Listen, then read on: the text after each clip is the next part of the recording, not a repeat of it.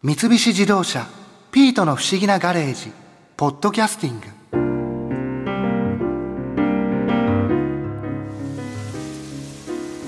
おーおー。元子ツリーハウスで何やってるんだ？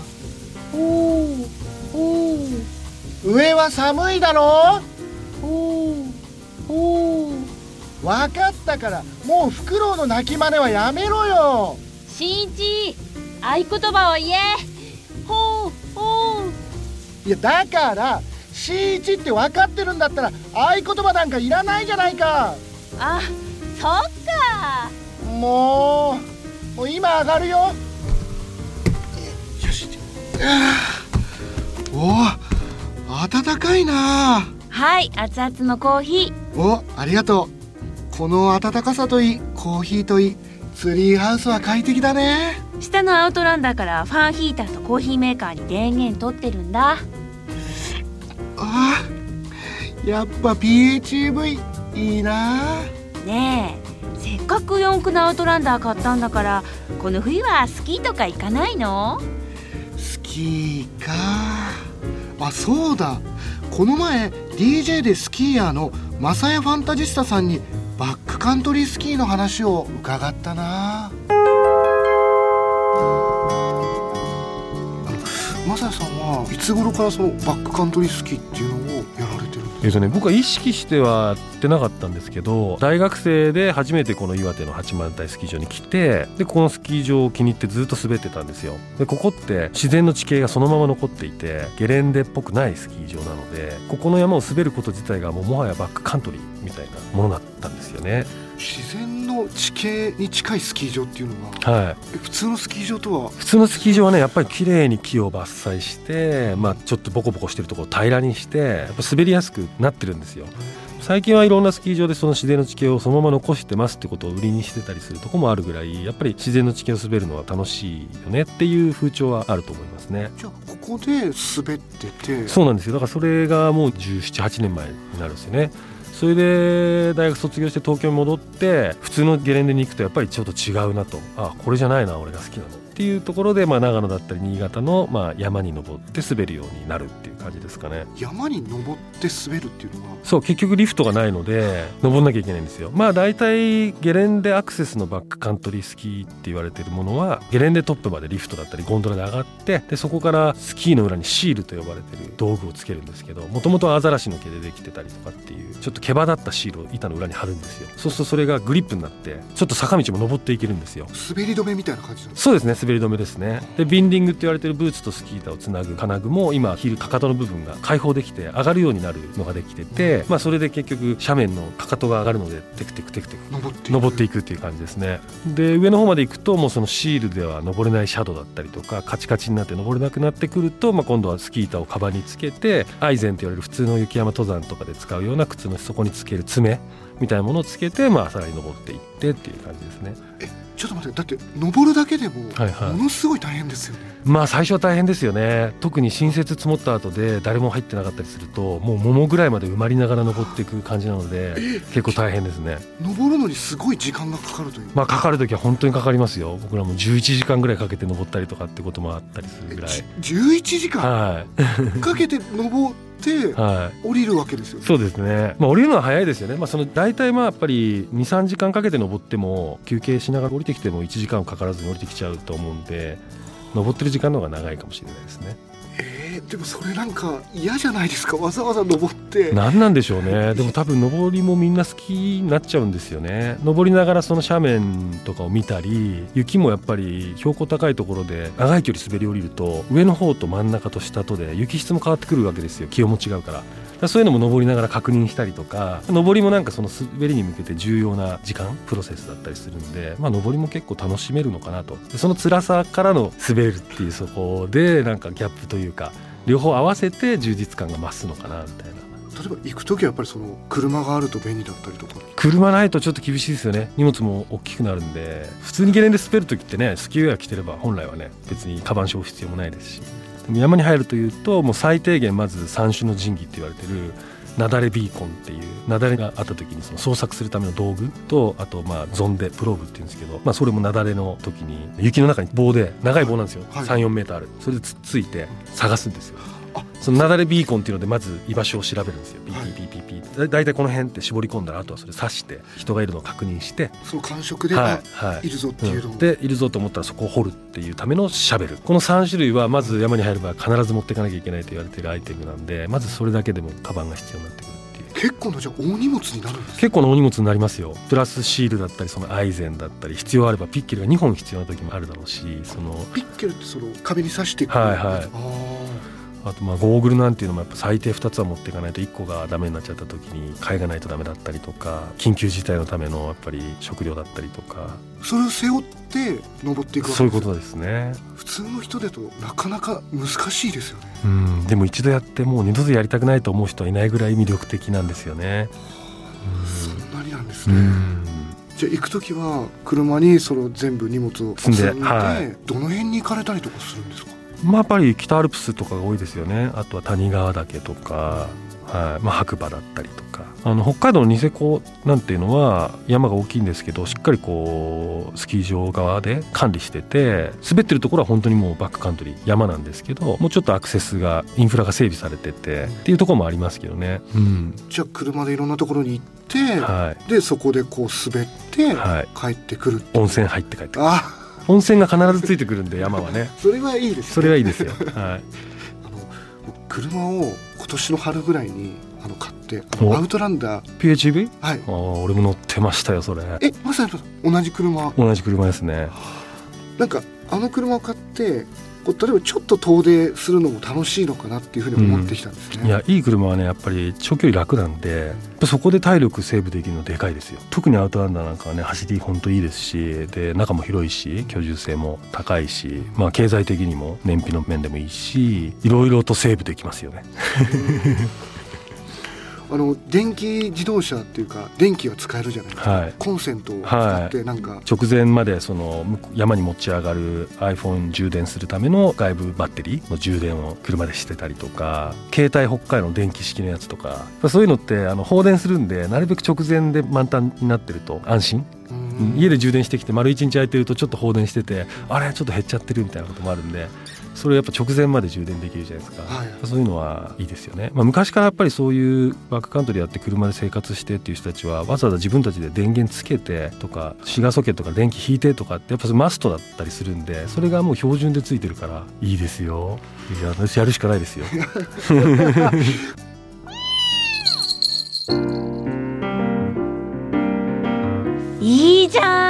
カントリースキー私もやってみたい。簡単じゃないみたいだよ。うんでもこの冬は猫の目盗賊団のみんなでウィンタースポーツ何かやりたいな。ウィンタースポーツね。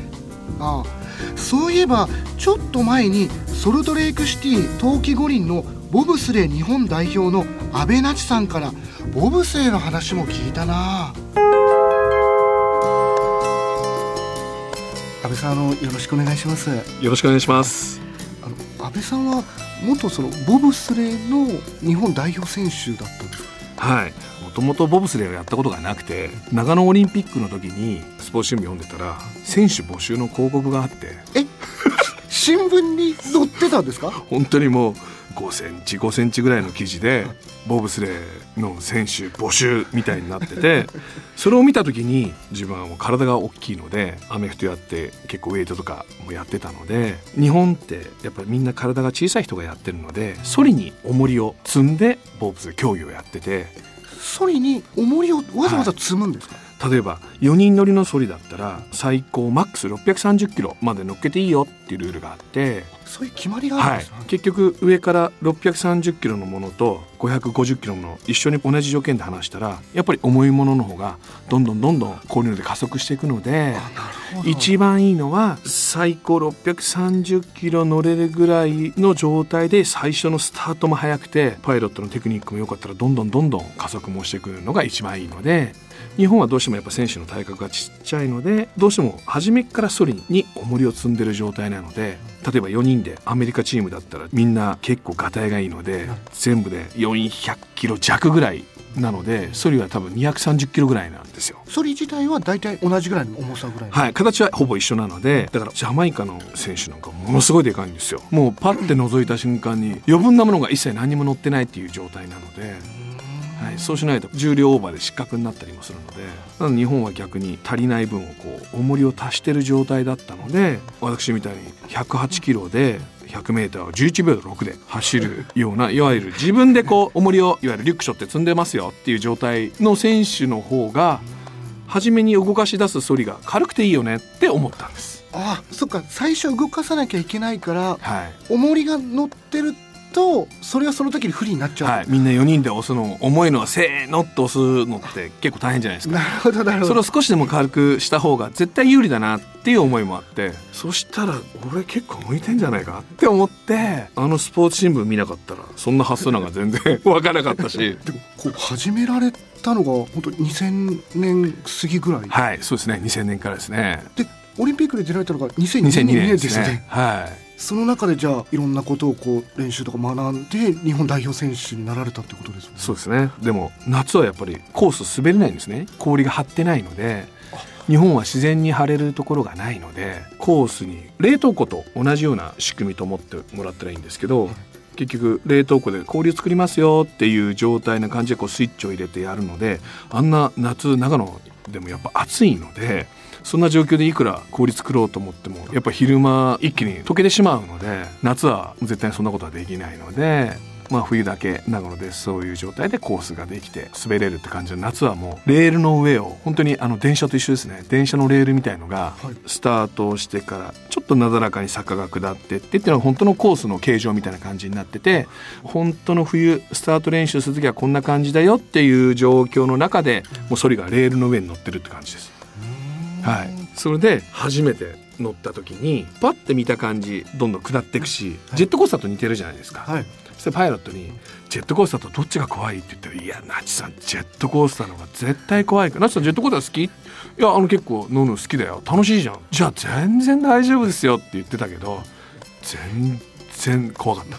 乗り心地なんか良くないですからもうガタガタガタって言うしであれボブスレーって実際どういうことになってるのかっていうのが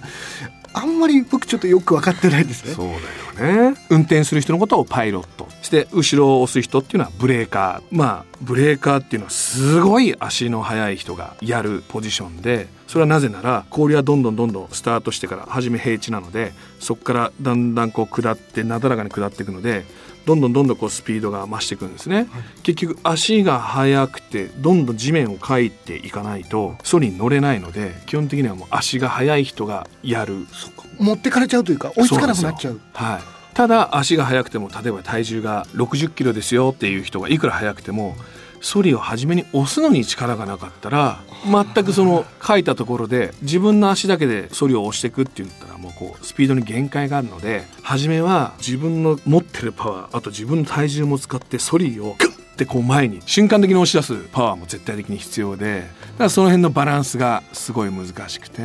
その力とスピードっていう、はい。それ安倍さんはそのポジションをはい、やるんですか？2人乗りでももちろんできますけどだから自分はもう 100m11 秒6でしか走れないのでかなり速いいやでもねあの他の国とか行ったらもう全然普通に10秒前半で走るブレーカーとかもいたりするのでだから自分はまあ4人乗りだったら4人でみんなでソリを押すので自分は2番目とか3番目だったら絶対できると思ったんですね。4人でソリを押す時に。それははい。2番目3番目4番目ってやっぱりちょっと違う？違うんです。もちろん4人で全員で押すんですけど基本的にじゃあみんなで呼吸を合わせてタイミング合わせていっぺんに一番後ろのブレーカー一番速い人はソリの真後ろに立って両手でソリを水泳で言ったら飛び込みみたいな姿勢でソリの中にグンって体を入れながら自分の体重も使ってソリを前に推進力をつけるっていう役目のやり方をするんですね。真後ろからこう真後ろです、で2番目と3番目は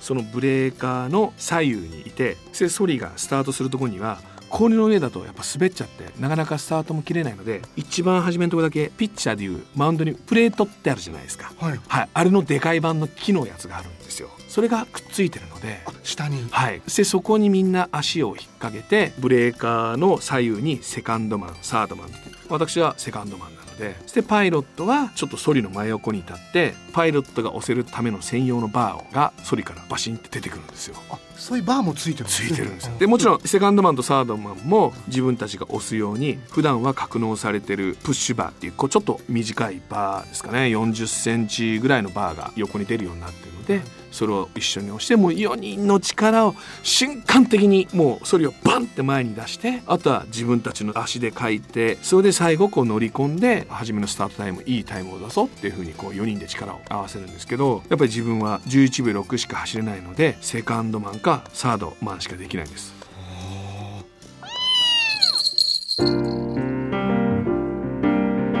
ボブスレーってスキーより難しいんじゃないの？うーんやっぱそっか。あ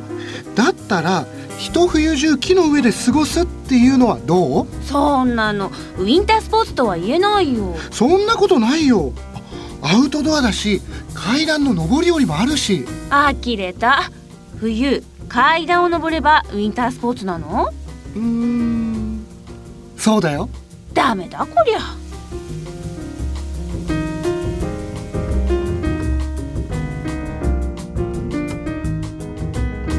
三菱自動車「ピートの不思議なガレージ」ポッドキャスティングこのお話は「ドライブ・アット・アース」三菱自動車がお送りしました。